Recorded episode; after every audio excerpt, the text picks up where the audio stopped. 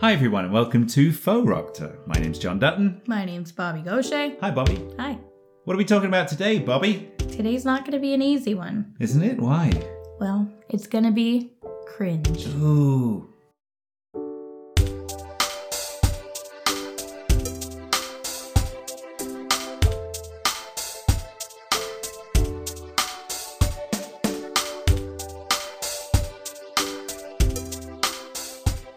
You know what, everybody? Just before we start talking about cringe, I just want to give a shout out to Ben Gaucher, Bobbie's little brother, who wrote and recorded and produced our Rupture intro music. So good job, Ben. That's awesome. Thank you. He's very cool, and he would think that is very cringe. It's cringe what I just did. Oh, Perfect. absolutely. He would hate it. Perfect. So go on then. Let's talk about cringe a bit. So, cringe is something that I'm not very familiar with. I don't think you are as well. It is a new word that's come into like teenage slang, I guess. So, to me, cringe is kind of the way I read it in books. Something is cringy. So cringe isn't an adjective; it's a verb. Yeah, it's like an You actual cri- action. You cringe. Yeah. Right. You, you. I'm doing it. You. Can, Yeah. I'm sure you can all see. I'm doing a cringe. Yeah, doing the cringe. People will a love it. minor hit for anyway. Uh, so Frankie says relax. Frankie does the cringe. it was after Frankie Goes to Hollywood's fourth single, "Do the Cringe." That was all very cringy. What we just did. I If- love it. When my kids listen to this, which they won't, Yeah. uh, they will be cringing right now. So I'll add another layer of my life into this podcast. I do comedy sometimes.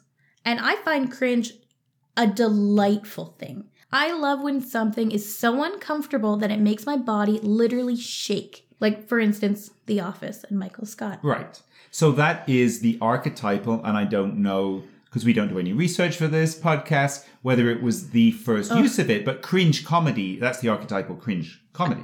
I would probably say Seinfeld is. Kramer makes me, like, I find Seinfeld unwatchable because of Kramer. Okay, well, fair enough. And and I mean, we're not here to do historical like uh, analysis of how the word evolved or anything. And in terms of you know TV history and stuff, could be The Office or whatever. But I know for sure I've heard it referred to as cringe comedy, and the hmm. especially the original English version of The Oh, Office or the, so good. the UK version or whatever it's called. I've been with people who had never seen it before who are not English and have cringed. They've been shrinking into the couch. There right? are certain episodes of that show that have taken me like three or four times to watch because you have to stand up and walk away, but I find that to be very well written comedy. It's perfect. Whereas now I hear from your kids and from other people younger than me that something is so cringe that they can't handle it.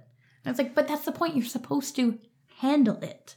Yeah, so this is how it's not just that the word has evolved, because the word has actually barely evolved. It's become used as an adjective, but if you say cringe comedy, it's also an adjective, right? Mm. But it's more as a label, right? It is cringe, okay? Yeah. That's what you're saying, right? And that's what I, I hear Yeah, all the time. can be cringe. Yes. So it's become this kind of extra encompassing label for something, right? Mm-hmm. And but it's beyond just the word. You're right. It's it's a to go back to a previous episode, a vibe almost, right? where where no, but it, it seems that way, right? Well, it's not even a vibe, it's cringe worthy. Right, but cringe-worthy, I you know that has been around from before my kids' time and everything. But the thing you're talking about, it's true. It's a new thing in the in youth culture where it is cringe, and like you said, they just can't handle it. Yeah. But it's so unfortunate because cringe is such a great thing. You're supposed to be uncomfortable Mhm. in a lot of situations, and especially when it comes to comedic situations. You're supposed to be embarrassed almost. Mm-hmm. That's what makes things fun Because you're you're touching a nerve or something, right? Yeah. If you weren't cringy or uncomfortable or vulnerable, things wouldn't be fun. You're not really expressing that much. Yeah, and you're it's almost like you're just doing some wordplay or some some I mean very basic dad joke or something like that. Mind you, dad jokes are cringe. Yeah, but I would say even like it was dad jokes, and then dad jokes got to a certain point that they became cringe. hmm I love a good dad joke. hmm Me too. I could imagine. They just come naturally to me somehow.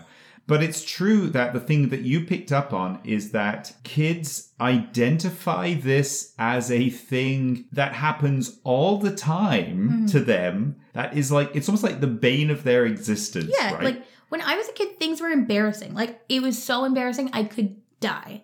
But that no longer happens. Like, I feel like kids don't even have the opportunity to get embarrassed. So all they can do is feel cringe for someone else.